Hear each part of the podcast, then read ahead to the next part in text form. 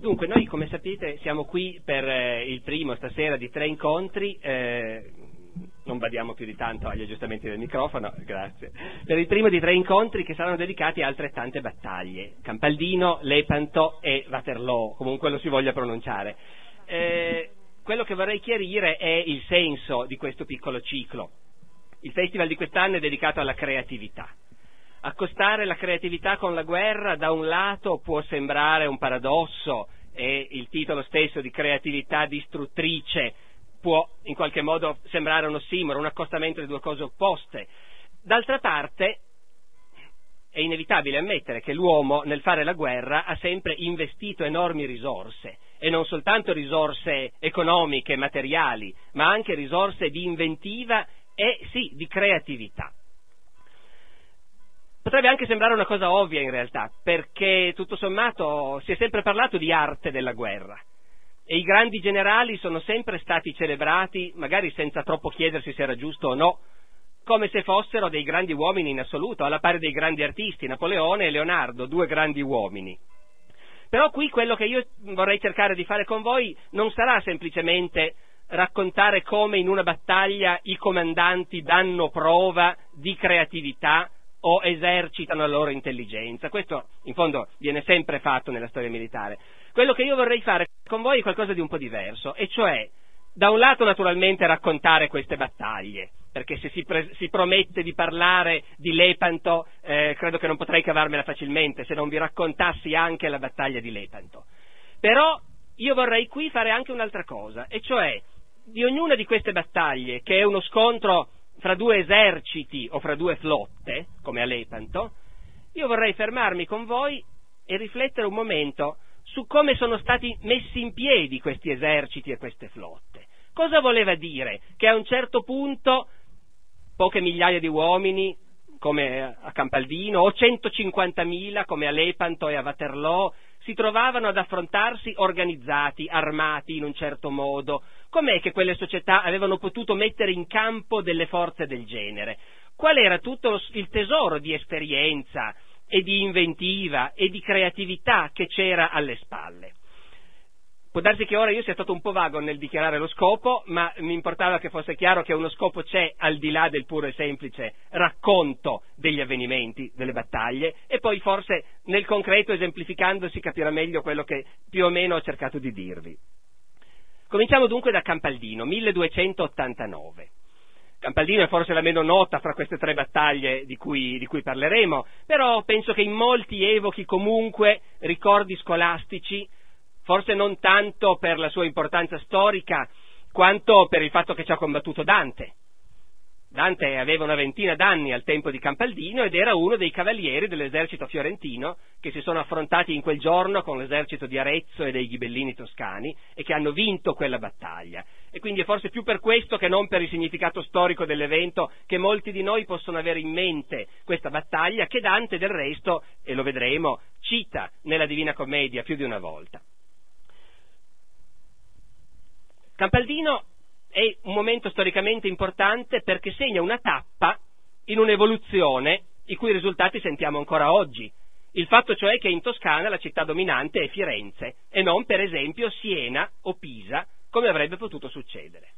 Campaldino è una tappa dell'affermazione dell'egemonia di Firenze che si afferma come la più potente di tutte le altre città toscane e soffoca le altre città toscane, ed è una tappa dello scontro fra Guelfi e Ghibellini che in Toscana si conclude sostanzialmente con il trionfo della parte guelfa su quella ghibellina.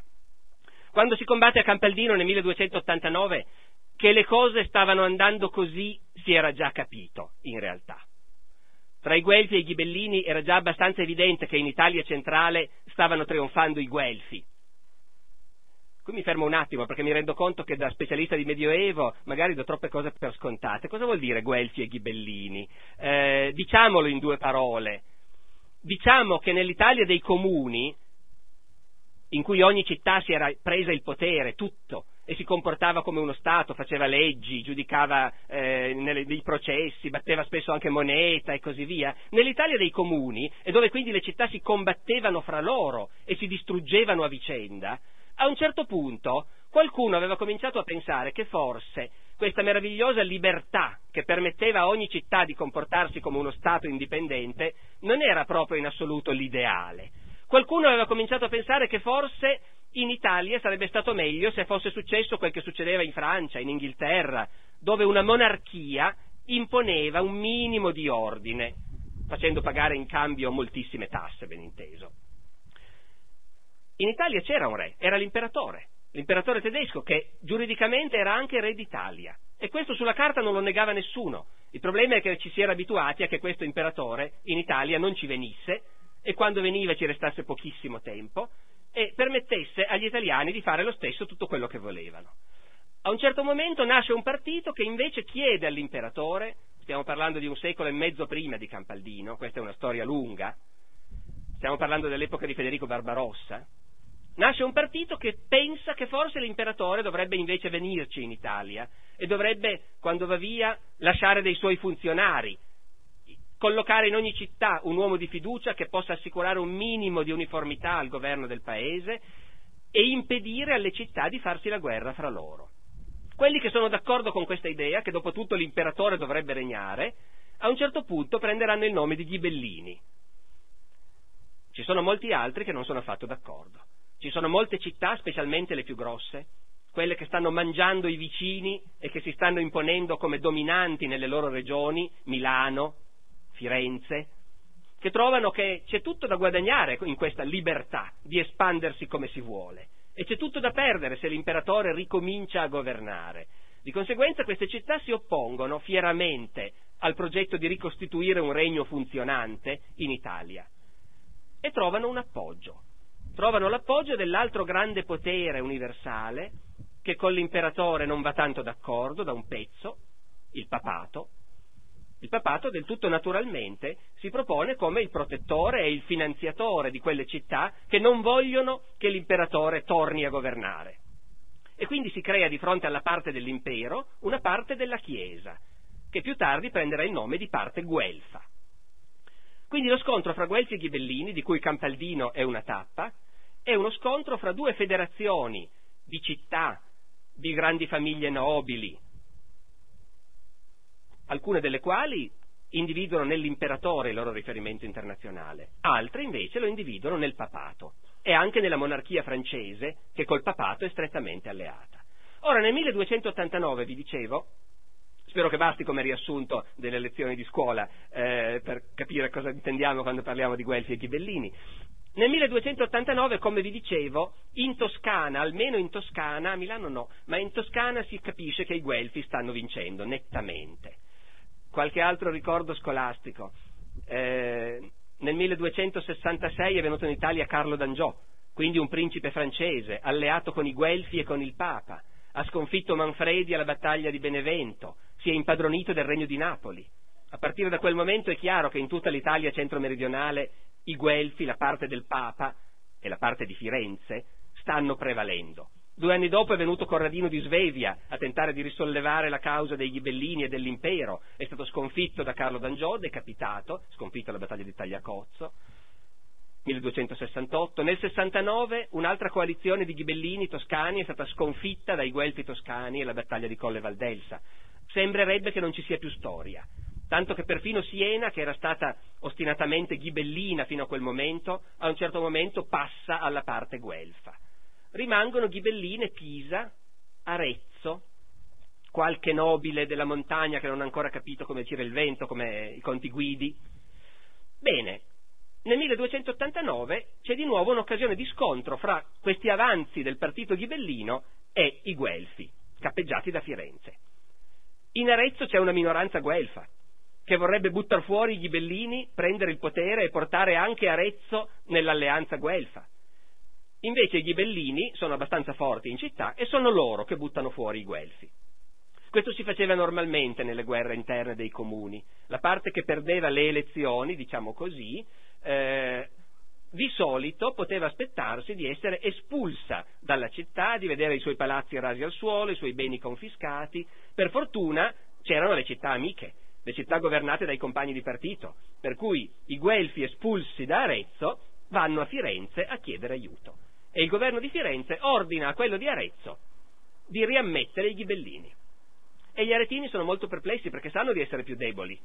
Però anche piegarsi in questo modo a un'intimazione che arriva da un'altra città vuol dire proprio aver rinunciato completamente a essere un comune degno di questo nome. Esitano. Ci si mette in mezzo il vescovo di Arezzo, che è una potenza per conto suo.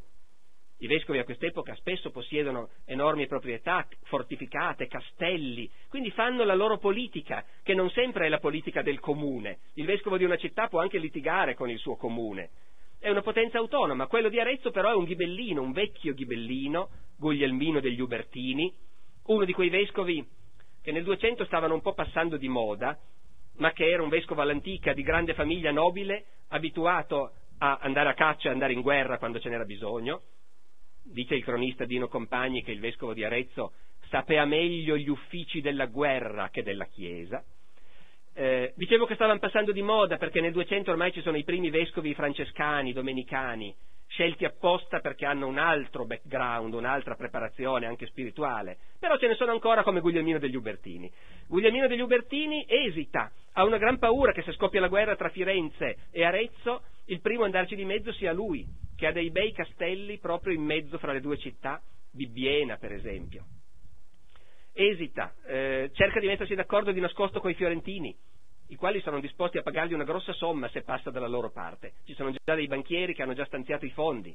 Poi però il vescovo si rende conto che appena salterà fuori questa cosa ad Arezzo gli faranno la pelle. Eh, nel consiglio comunale di Arezzo ci sono i suoi parenti che gli dicono guarda che c'è all'ordine del giorno l'idea se si debba ammazzarti. Eh, e dicono noi abbiamo detto che non eravamo d'accordo, o meglio se l'avessero fatto senza dircelo potevamo ancora starci. Eh, ecco, a questo punto notate che non si inventa niente qui, questo è tutto testuale nei cronisti dell'epoca. A questo punto il vescovo di Arezzo ci ripensa e dice va bene, allora facciamo questa guerra contro i fiorentini se non c'è nient'altro da fare, aiutatemi voi a difendere i miei castelli. E quindi scoppia la guerra. E i fiorentini mettono in campo un esercito e gli aretini mettono in campo un esercito. E i fiorentini, che sono i più forti, decidono di invadere il territorio di Arezzo, si trovano tutti i comandanti, i cavalieri più esperti, anche i capi mercenari che sono stati assoldati, eh, quelli che vengono dalle città amiche che hanno portato dei contingenti di cavalieri, si trovano tutti nel battistero di Firenze e lì discutono se sia meglio fare la strada del Valdarno o fare la strada del Casentino, eh, perché all'epoca non c'è l'idea che poi si affermerà in epoca moderna che un esercito ha un comandante e deve essere lui che decide. All'epoca sono in tanti quelli che hanno voce in capitolo, eh, è tutto molto democratico, alla fine si vota e fra tutti i presenti in questa assemblea nel San Giovanni di Firenze vince quella parte che decide di che vuole andare per il Casentino. Vanno per il Casentino Appena si viene a sapere, gli aretini escono con le loro forze militari e vanno a sbarrargli la strada. Si incontrano nella pianura di Poppi, proprio davanti a quel castello di Bibbiena che il vescovo voleva a tutti i costi difendere. Arrivano lì, questi due eserciti comprendono cavalleria, i fiorentini hanno qualcosa come 1500 cavalieri, quelli di Arezzo ne hanno molti meno, 800-900. Poi c'è della fanteria, conta meno in combattimento, ma c'è, sono gli artigiani delle città armati con i loro scudi di legno, con le loro picche, piantano i loro scudi di legno perché il compito della cavalleria è di attaccare, i fanti basta che stiano fermi, se tengono la posizione è già più che sufficiente, piantano in terra i loro scudi di legno, tutti dipinti di nuovo, e questo schieramento dei fiorentini è così imponente che il vescovo di Arezzo quando arriva lo vede in lontananza e ci dicono i cronisti che il vescovo di Arezzo era miope e quindi non capisce che cos'è. Eh, dice appunto Dino Compagni, cito a memoria, è il vescovo di Arezzo, il quale aveva corta vista, domandò, quelle che mura sono? Gli fu risposto, i pavesi degli inimici, dove i pavesi sono appunto questi enormi scudi di legno. Bene, ma che cosa vuol dire? Che i fiorentini avevano 1500 cavalieri e li avevano portati lì? E cosa vuol dire? Che avevano della fanteria, la quale però contava molto meno dei cavalieri, e quindi stava ferma dietro i suoi scudi. E chi erano quei cavalieri? E come erano armati? E come era stato deciso chi ci doveva andare? Perché erano organizzati così questi eserciti? Io mi rendo conto che porsi queste domande è forse un po' meno divertente che continuare a raccontare la battaglia, botte da orbi e così via. Faremo anche quello. Però noi qui, eh, almeno no, voi ci siete cascati, io mi sono proposto di fermarmi invece a riflettere con voi su queste cose che di solito uno non si chiede. C'è un esercito, E come mai c'è questo esercito? Quali sforzi, appunto, magari da generazioni hanno dovuto essere messi in campo perché questi eserciti potessero affrontarsi? E per esempio, perché i cavalieri? Perché nelle guerre del Medioevo sono sempre i cavalieri che, l'elemento che conta di più? Qui ci sono delle ragioni precise, ci sono delle ragioni tecnologiche. Perché? Questa è una società naturalmente povera, con un livello abbastanza basso di tecnologia, un mondo contadino, anche se nelle città ci sono mercanti, traffici, soldi, ma complessivamente la società medievale è una società che produce abbastanza poco surplus. Come mai i cavalieri sono quelli che contano? Ma perché i fabbri medievali nel corso dei secoli hanno migliorato straordinariamente le loro tecnologie. Sanno fabbricare non soltanto magnifiche spade, elmi, sanno fabbricare delle cotte di maglia. La cotta di maglia è cosa, è un'invenzione stupefacente che permette se è fatta bene e non pesa troppo, quindi, permette a un uomo d'armi di combattere restando abbastanza agile e di essere impenetrabile in pratica ai colpi di spada, ai colpi di lancia. Gli deve andare veramente male per essere trafitto. È più facile che lo buttino giù da cavallo, ma insomma fa una differenza enorme averla o non averla questa cotta di maglia. Una cotta di maglia è una cosa, per carità, molto pesante, 30-40 kg ma non è che il, ehm, l'equipaggiamento di un soldato di oggi sia molto diverso come peso. Un uomo allenato la può usare. Dunque i fabbri medievali sanno fabbricare queste cose, che sono ideali specialmente se si combatte a cavallo. E combattere a cavallo è diventato più importante, più facile, più efficace nel Medioevo rispetto all'epoca degli antichi romani, perché gli antichi romani non avevano la staffa. Ora provate voi, stando a cavallo in sella, a dare un colpo di spada dall'alto in basso come di solito si dava, senza avere le staffe su cui puntellarvi, oppure a caricare con la lancia in resta e vedete cosa succede nel momento in cui, se siete bravi, la lancia colpisce l'avversario e voi rimbalzate all'indietro. Con la staffa invece si può combattere a cavallo in modo straordinariamente più efficace di quanto non si potesse fare nell'antichità. Tutto questo vuol dire che c'è una forte spinta per privilegiare il combattente a cavallo chi può combattere a cavallo usando le staffe, usando la cotta di maglia, essendo addestrato a usare queste cose naturalmente, è enormemente più efficace che non uno che combatte a piedi, armato al modo tradizionale con lancia e scudo o magari con arco e frecce. Ci vogliono anche dei cavalli fatti apposta per questo però. Pensate a un cavallo che deve portare un cavaliere con l'armatura e deve portarlo in combattimento a scontrarsi fisicamente con gli altri, cosa che ai cavalli non piace per niente, essendo animali molto intelligenti. I cavalli vanno addestrati, vanno allevati apposta. Ci vogliono dei cavalli di una razza particolare, capaci di portare questo peso e addestrati per fare la guerra, esattamente come l'uomo che li cavalca deve essere addestrato per fare la guerra. Ebbene, gli allevatori medievali, che in altri campi non sono tanto avanti, per cui sembra di capire, gli archeologi ci dicono che il bestiame in genere è un po' più piccolo del bestiame antico, un po' più patito, c'è meno foraggio anche, ecco. Invece i cavalli sono formidabili, sui cavalli c'è un grosso investimento e i cavalieri hanno dei cavalli degni di loro. Ma tutto questo costa immensamente. La cotta di maglia l'equipaggiamento di armi di un cavaliere costa come una mandria di buoi. Un cavallo da guerra addestrato costa come 15 cavalli, ronzini adatti soltanto a portare le somme. C'è la stessa differenza che c'è tra una Ferrari testa rossa e la 500 usata come prezzo. Eh, un cavaliere armato significa un enorme accumulo di ricchezza che è stata investita per armarlo oltre al fatto che lui deve fare quello tutta la vita, deve cominciare già da bambino e deve essere uno che non ha perso tempo a zappare i campi o a stare in bottega, naturalmente. Allora, già a partire dall'epoca di Carlo Magno, chi comanda nella società medievale si rende conto che è molto meglio avere pochi cavalieri molto ben armati piuttosto che non una marmaglia a piedi.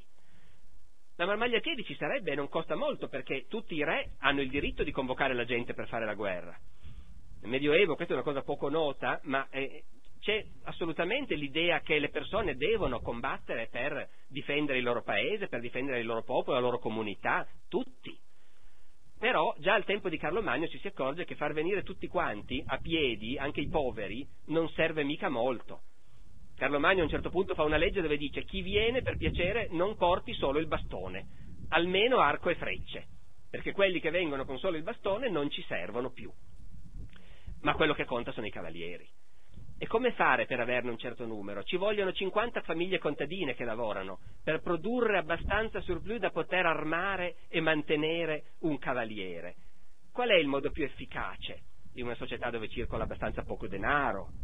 Ebbene, è di concedere terra a delle famiglie, persone di fiducia, la terra è la ricchezza principale, è la ricchezza principale anche dei re, dei governi.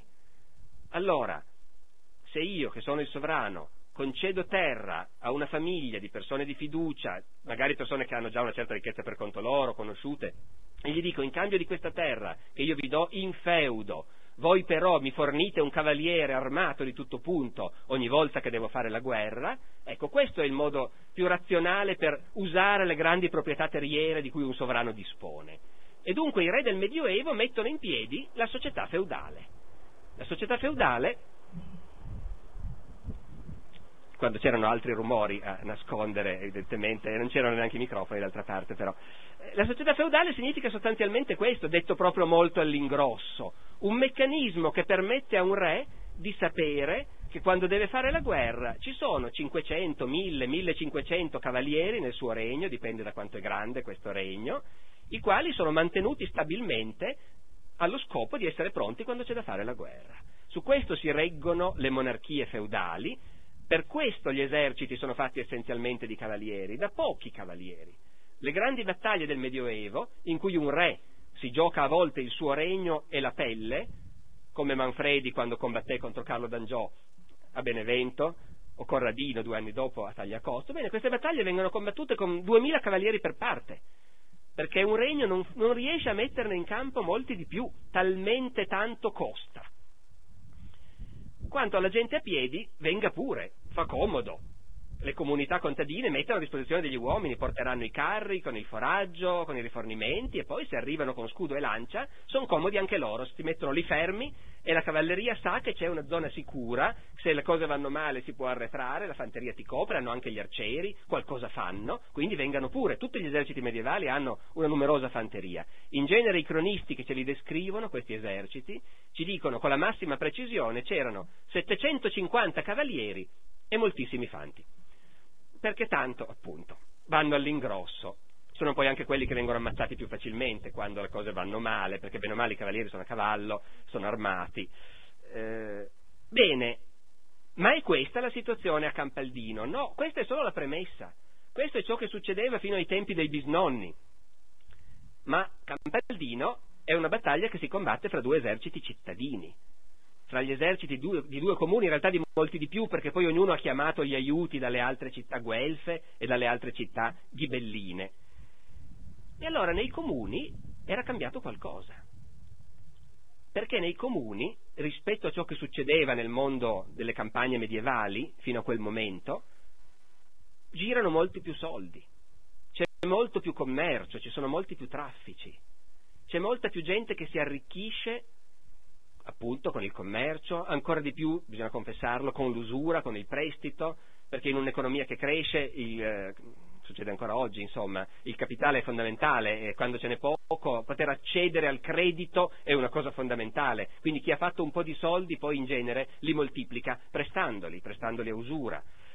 Dunque mercanti, finanzieri, gente che sta in città, gente che traffica, che fa i soldi, molta gente che fa i soldi, molta di più di quanta ce ne fosse nelle campagne tradizionali prima che le città ricominciassero a svilupparsi, che l'economia ricominciasse a crescere, più o meno dopo l'anno 1000.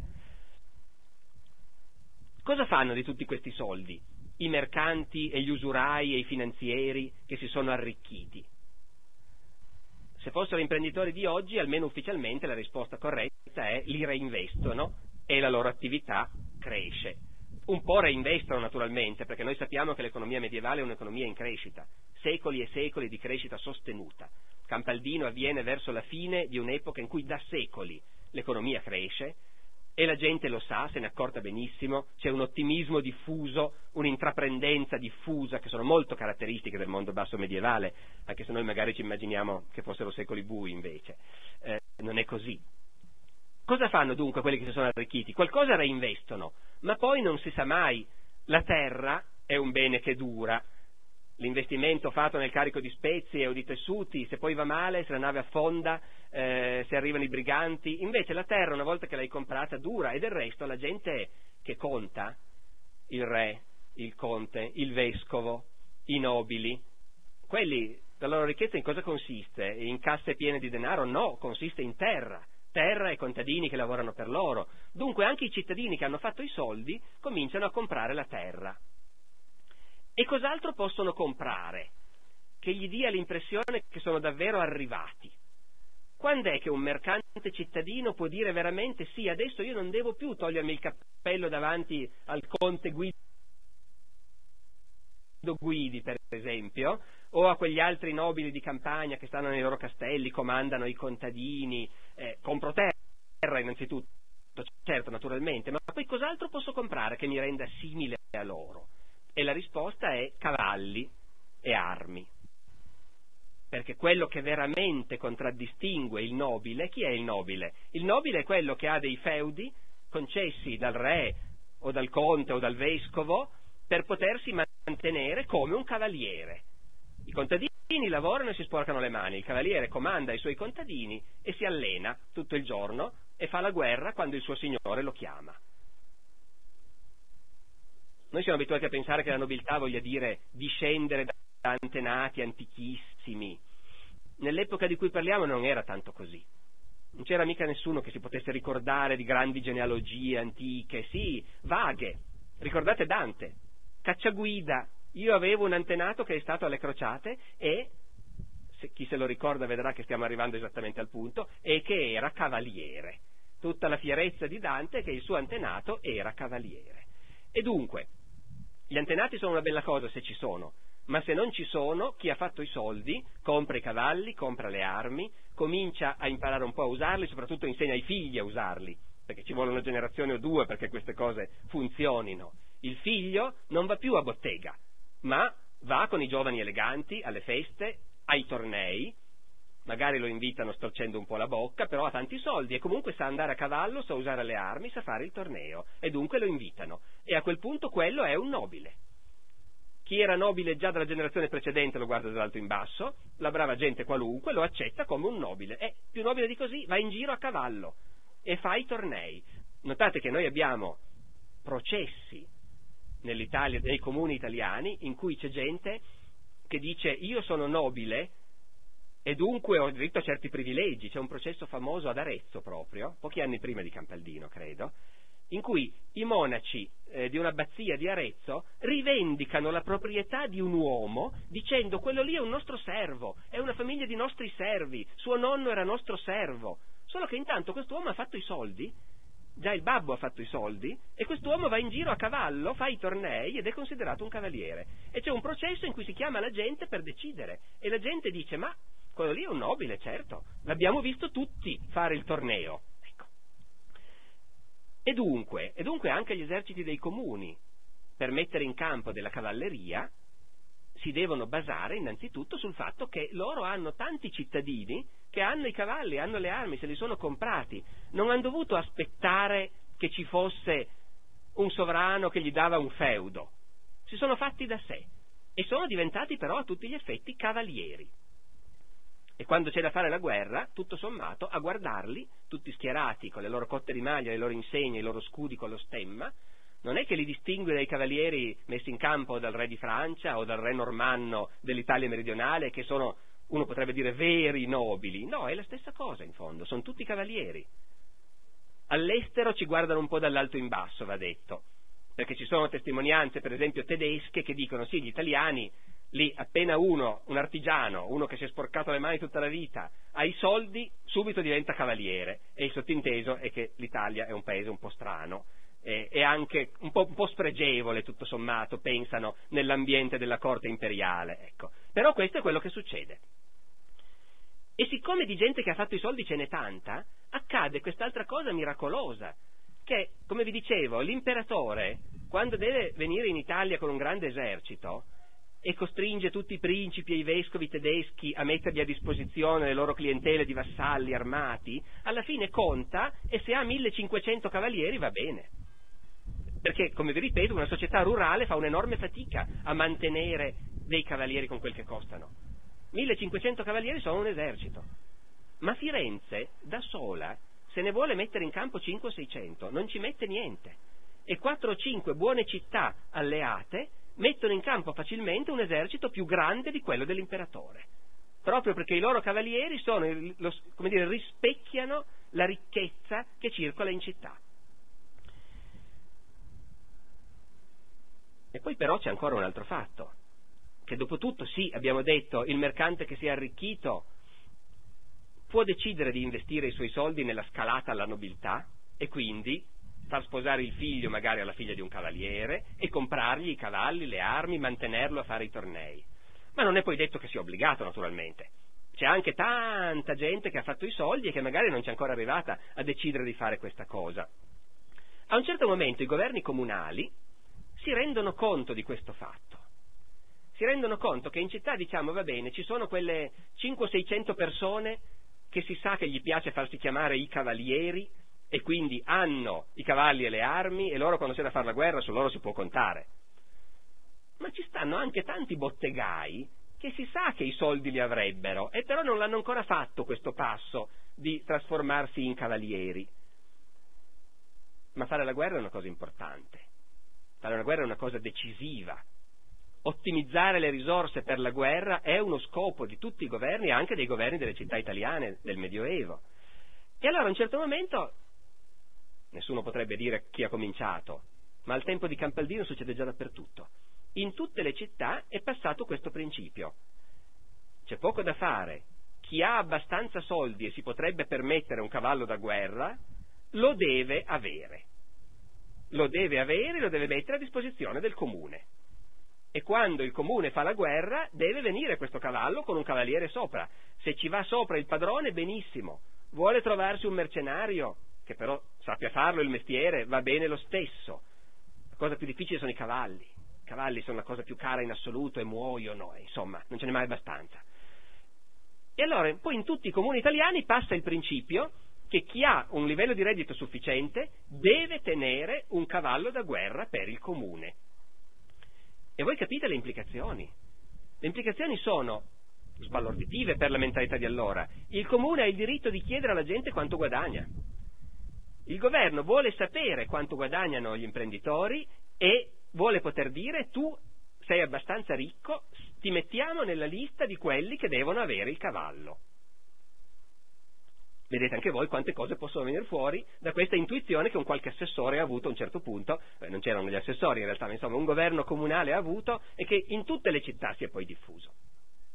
Ed ecco che quindi gli eserciti che si affrontano a Campaldino sono composti innanzitutto da cavalieri, ma se noi andiamo a vedere chi sono questi cavalieri, molti sono quelli che in città sono abituati ormai a chiamarsi nobili, perché è già il nonno o il bisnonno quello che ha fatto i soldi col traffico, con l'usura, e ormai i nipoti tutti li conoscono come cavalieri. Ci sono quelli che non sono proprio di quell'ambiente, ma vorrebbero esserlo. Dante è di nuovo un perfetto esempio. Dante è uno di famiglia relativamente modesta, però insomma i mezzi per armarsi li ha e in famiglia c'è questa tradizione che un antenato è stato alle crociate. E quindi anche noi, anche se non siamo purtroppo i Cavalcanti o i Brunelleschi o i Donati, siamo molto al di sotto come livello, però anche noi alighieri eh, in guerra ci andiamo col cavallo e l'armatura. E poi ci sono tutti quelli che magari non ci andrebbero, ma che il governo li costringe ad andarci. Li costringe a tenere i cavalli e a quel punto ci vanno loro o trovano un sostituto. E questa è la cavalleria delle città italiane. Come vedete, questo è il punto a cui volevo arrivare, il modo in cui si è messo in campo questo esercito è totalmente diverso dal modo in cui lo metteva in campo l'imperatore o un qualunque re europeo, che si basava sulle concessioni di feudi e sull'esistenza quindi di una nobiltà ereditaria, di cavalieri che avevano questi feudi, di padre in figlio, è tutto diverso. Ma il risultato poi è lo stesso, un esercito di cavalieri, perché quello offre la tecnologia che loro hanno a disposizione in quel momento. Quello è il modo più efficiente per fare la guerra. E la gente a piedi? Tutti questi famosi fanti con i loro pavesi che da lontano al vescovo di Arezzo, che era miope, sembravano le mura di una città, quelli chi sono? E quelli sono tutti gli altri cittadini, perché comunque c'è il principio che se tu fai parte di una comunità sei tenuto a combattere quando c'è la guerra. Questo vale per tutti. Se sei un contadino suddito di un signore che dal castello comanda, però il signore ha il diritto di dirti guarda che devo fare la guerra, quindi mandatemi degli uomini, dei cavalli, dei mezzi, dei carri. È un dovere. Tanto più per i cittadini di un libero comune, i quali vivono in un sistema relativamente democratico, fine 200 è forse il momento in cui tocca il massimo l'allargamento, diciamo fra virgolette, democratico dei comuni italiani, per cui chiunque abiti in città sia padrone di una casa e di una bottega, di un'attività comunque, e quindi paghi le tasse, ebbene ha diritto, ha diritto di voto o può essere sorteggiato per certi uffici del comune e così via. Per il Medioevo è un, una realtà decisamente larga. Ebbene, cosa fa quando c'è la guerra? Il venditore di formaggio, il bottegaio all'angolo, il ciabattino, anche lui deve andare. E improvvisa, no che non può improvvisare. Anche lì nelle città medievali chiunque fosse un cittadino a pieno titolo, quindi diciamo un piccolissimo imprenditore perlomeno, padrone di casa, con una famiglia, qualche domestico, un apprendista, una bottega, dei soldi, ebbene aveva anche le armi in casa. Tutti avevano le armi in casa. Normalmente lo scudo, la lancia, magari un elmetto se te lo sei potuto comprare, oppure se ti piace la balestra, perché per chi vuole divertirsi c'è la balestra, costa di più, però tutti se la possono permettere, e la balestra è un'arma da lancio, naturalmente bisogna imparare a usarla. E saperla usare è una cosa che viene incoraggiata. Si fanno le gare, ci sono le associazioni per l'uso della balestra, in modo che quando c'è da fare la guerra un certo numero di cittadini chiudono bottega, prendono la balestra e vanno in guerra con l'esercito del comune. E gli altri vanno appunto con la lancia, la picca in spalla e lo scudo di legno appeso dietro, e basta come armamento molto probabilmente, e non vanno certo individualmente, perché questa è una società collettivista, è una società dove un uomo fa sempre parte di organizzazioni, gruppi, società, associazioni e così via. Se tu vai in guerra è perché nel tuo quartiere tutte le domeniche ci si addestra tutti insieme, tutti vicini, a usare la picca e lo scudo, si fa un minimo di addestramento e quando si va in guerra si va tutti insieme, tutti quelli dell'associazione di quartiere, oppure tutti quelli dell'associazione dei ciabattini. E tutte queste associazioni naturalmente sono benedette, hanno un rapporto con la parrocchia, il parroco li benedice prima di andare e hanno le loro insegne, le loro insegne che possono ricordare sia l'insegna cittadina, a Firenze sarà il Giglio, sia la croce, visto che siamo pur sempre i Guelfi, e cioè il partito di Santa Chiesa, o magari anche le insegne dell'associazione del quartiere, del santo del quartiere. Cioè fare la guerra vuol dire continuare a fare ciò che si faceva prima, il cittadino, il cittadino fra i suoi obblighi ha fare il suo mestiere, tenere bottega aperta, far parte di una confraternita, far parte di una parrocchia, fa delle elemosine, fa parte di altri tipi di associazioni, di associazioni di mestiere, fa politica attraverso queste associazioni e fa la guerra tramite le compagnie organizzate per questo. Dunque questi sono eserciti essenzialmente di popolo, se vogliamo chiamarli così, è l'intera comunità di un comune cittadino che mette in gioco la sua pelle per fare la guerra quando ce n'è bisogno. Noi potremmo pensare che di conseguenza la facessero di rado, invece la facevano abbastanza spesso. Eh, è evidente che a fare la guerra c'era anche da guadagnare. Specialmente i più grossi avevano da guadagnare, quelli che rischiavano di meno la pelle, i cavalieri. Loro avevano da guadagnare parecchio. Il bottino, quando le cose andavano bene, lo facevano loro. La guerra all'epoca si faceva non necessariamente andando a cercare la battaglia, battaglia quando proprio le cose erano inevitabili, ma altrimenti la guerra si faceva entrando nel paese del nemico e portando via tutto, portando via il bestiame, devastando naturalmente, tagliando le vigne, tagliando gli ulivi, ma poi portando via tutto quello che si trovava, costringendo i contadini a tirar fuori i soldi nascosti sotto la mattonella. Si tornava a casa arricchiti. Se c'era un combattimento e andava bene, i cavalieri di solito fra loro non si ammazzavano, per un ottimo motivo, che era onorevole e ufficialmente previsto dalle regole della cavalleria che chi era stato sconfitto e catturato pagasse un riscatto. E si negoziava questo riscatto, il prigioniero scriveva a casa, la moglie raccoglieva i soldi, prendeva il prestito dal banchiere, mandava i soldi e chi aveva catturato un prigioniero si arricchiva, oltre a tenersi le sue armi, il suo cavallo e così via. Dunque la guerra poteva essere un grosso affare, specialmente per i cavalieri. La pelle, lo abbiamo detto, non la rischiavano poi troppo, per quanto poteva succedere, a Campaldino succede, lo vedremo. Eh, rischiavano il cavallo, perché i cavalli sono vulnerabili, i cavalli sono fragili. in battaglia, nello scontro, prima di ammazzare il cavaliere in armatura ce ne vuole, ma il cavallo per storpiarlo, rovinarlo non ci vuole niente. Lo sapevano bene e siccome i cavalieri erano, come avete capito, il ceto dirigente del comune, i più ricchi della città, quelli che avevano più mezzi, e che quindi badavano anche a far passare le leggi che facevano comodo a loro, in tutti i comuni c'erano precise leggi che dicevano se un cavaliere perde un cavallo combattendo o comunque durante una campagna militare, una spedizione al servizio della città, ha diritto al risarcimento. Lui dichiara il valore della cavalcatura che ha perso e viene pagato in contanti. Eh, quindi tranquilli da quel punto di vista lì si può andare in guerra effettivamente. È un grandioso affare anche ma è anche un regolamento di conti. Quando si arriva alla battaglia è perché davvero non se ne può più, davvero si è arrivati al punto in cui, diciamo come nei film western, qui non c'è più spazio per tutti e due, uno dei due deve cedere. E questo è quello che succede a Campaldino a un certo punto. Campaldino è l'ultimo tentativo degli aretini e dei ghibellini toscani in genere di contestare il predominio dei fiorentini e del partito guelfo in Toscana. È un tentativo perdente fin dall'inizio, lo si capisce. Infatti i cronisti dell'epoca ci fanno leggere fra le righe il fatto che gli aretini erano molto in dubbio e che i fiorentini invece erano molto convinti di andare a fare questa guerra. Però, però non si sa mai. In una battaglia di cavalieri che vede non grandi eserciti, avete visto, poche centinaia di uomini per parte, beh chissà, può succedere di tutto. I fiorentini avevano tanta cavalleria, ma erano appunto in gran parte mercanti che avevano fatto i soldi da poco. Gli aretini avevano più nobili di antica data, più gente che pensava di essere specialmente capace di fare la guerra, perché già i bisnonni la facevano. Gli aretini si fidano sul fatto di essere più bravi, di essere più coraggiosi e che anche se sono molti meno potrebbero anche farcela.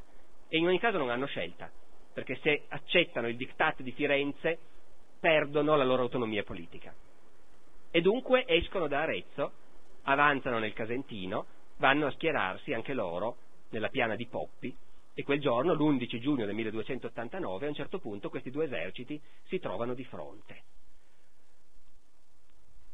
E i comandanti, almeno questo è quello che ci raccontano dopo i cronisti, hanno tutto il tempo di passare a cavallo davanti alle schiere, sono piccole queste schiere, eh?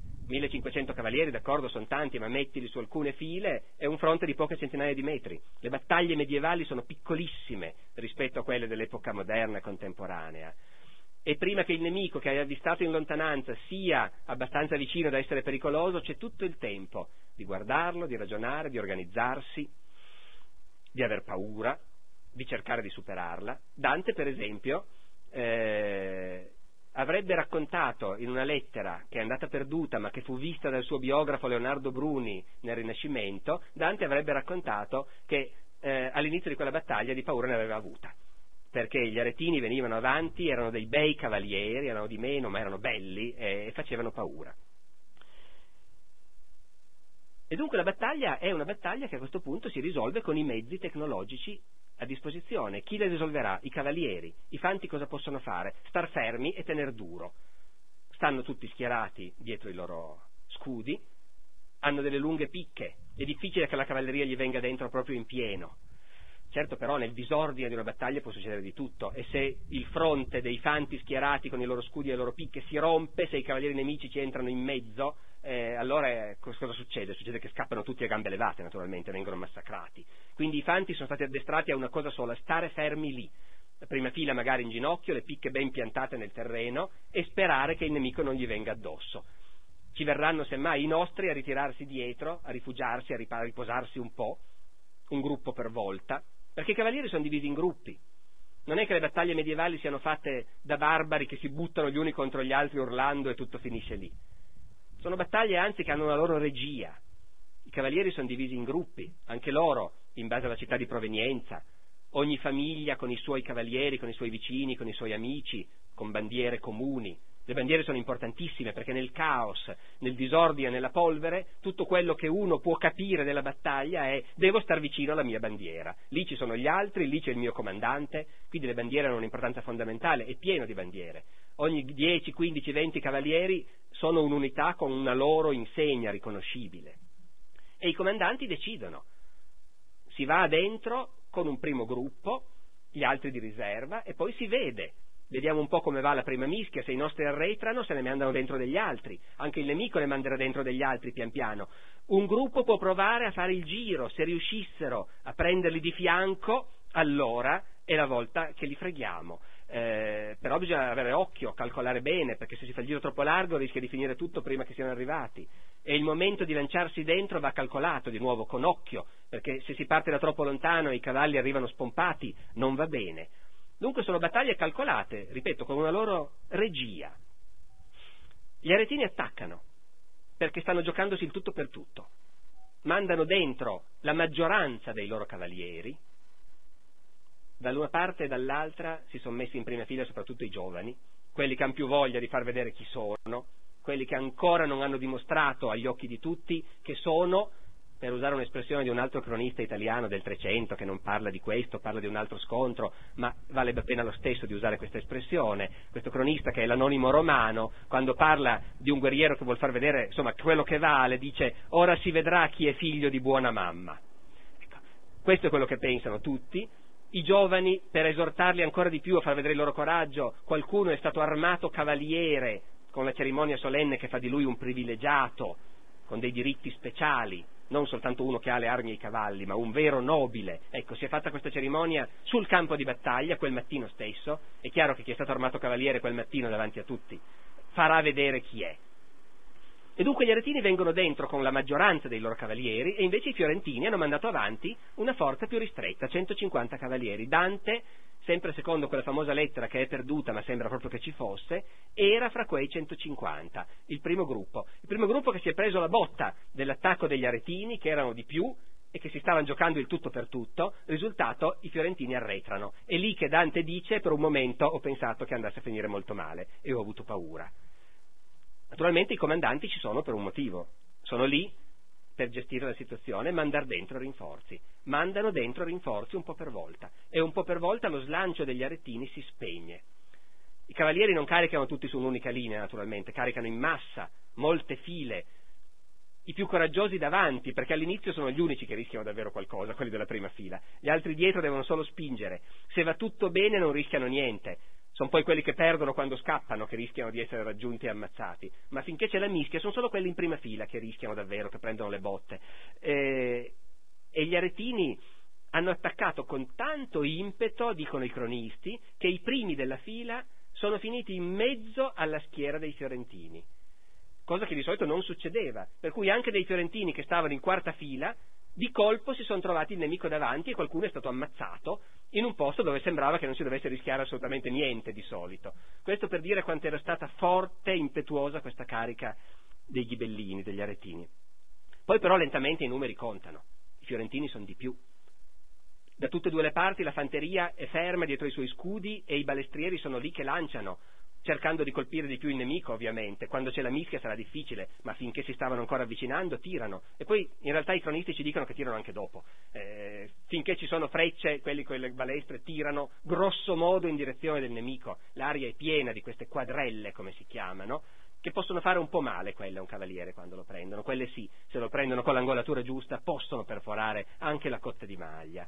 E, e, poi la battaglia va avanti e pian piano gli aretini vengono respinti indietro. Vengono respinti indietro tanto che si finisce in mezzo ai loro fanti e i loro fanti rischiano di essere travolti da questa massa di cavalieri che combattendo ormai con le spade, perché le lance sono rotte da un bel pezzo e quindi ormai si combatte con le spade, si spingono in mezzo ai fanti. Certi fanti coraggiosi evidentemente, si buttano per terra e da sotto con i coltelli squarciano la pancia ai cavalli dei cavalieri fiorentini polvere che non ci si vede niente, urla, frastuona, non si capisce niente se non stiamo vicini alla bandiera. A un certo momento i fiorentini hanno una riserva in più.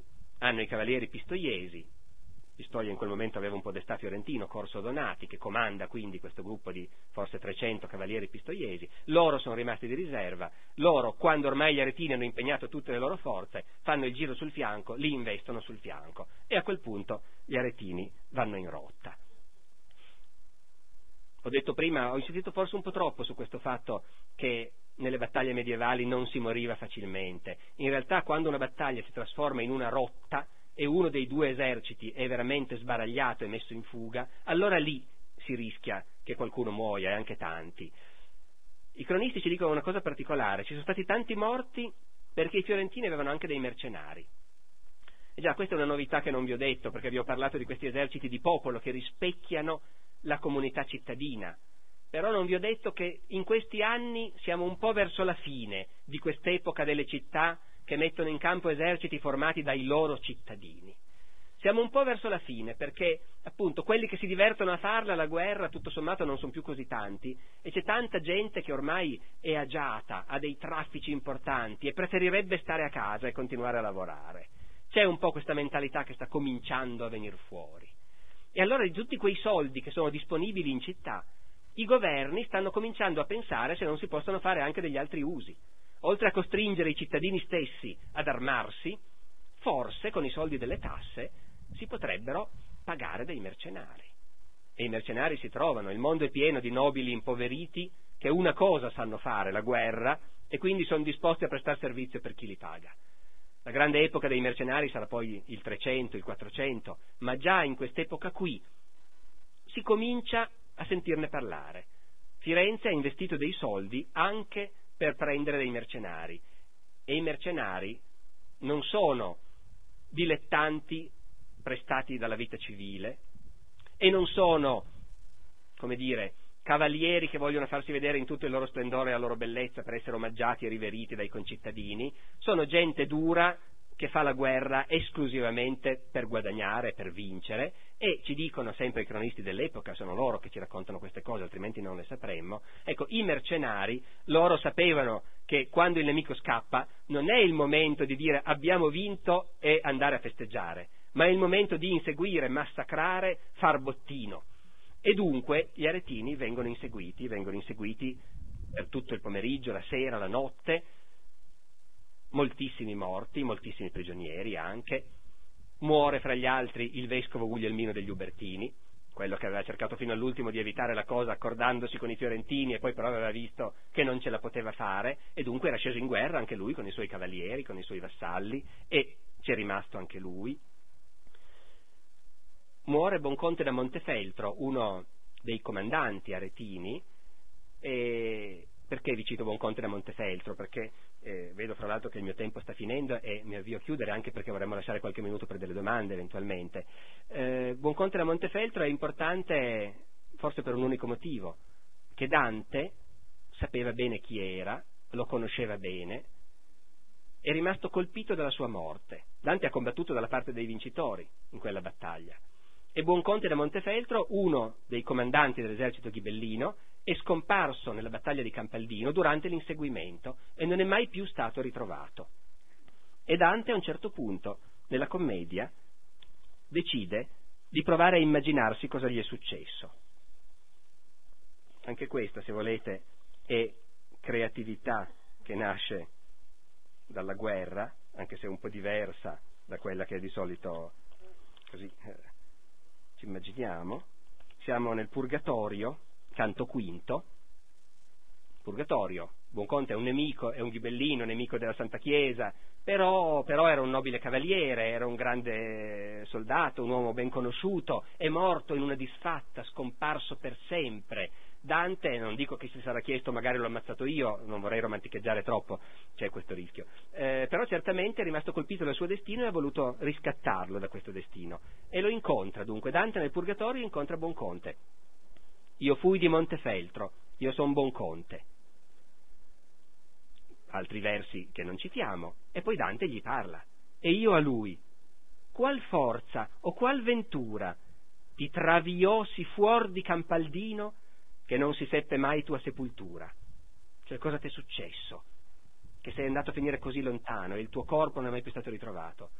Oh, rispose egli, a piede del Casentino traversa un'acqua, un fiume, che ha nome l'Archiano, che sovra l'Ermo nasce in Appennino.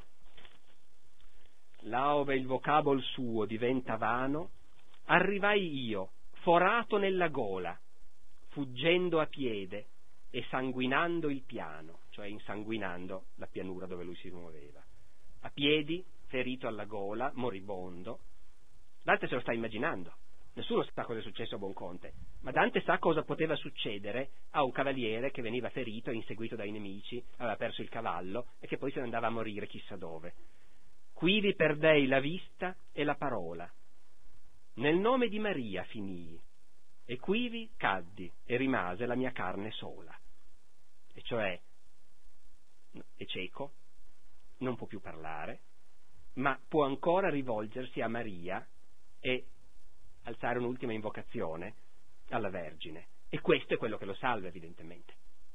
Quest'unico istante, teologicamente non fa una grincia, è sufficiente per salvarlo. Rimane la mia carne sola, cioè il cadavere, il corpo, perché l'anima parte.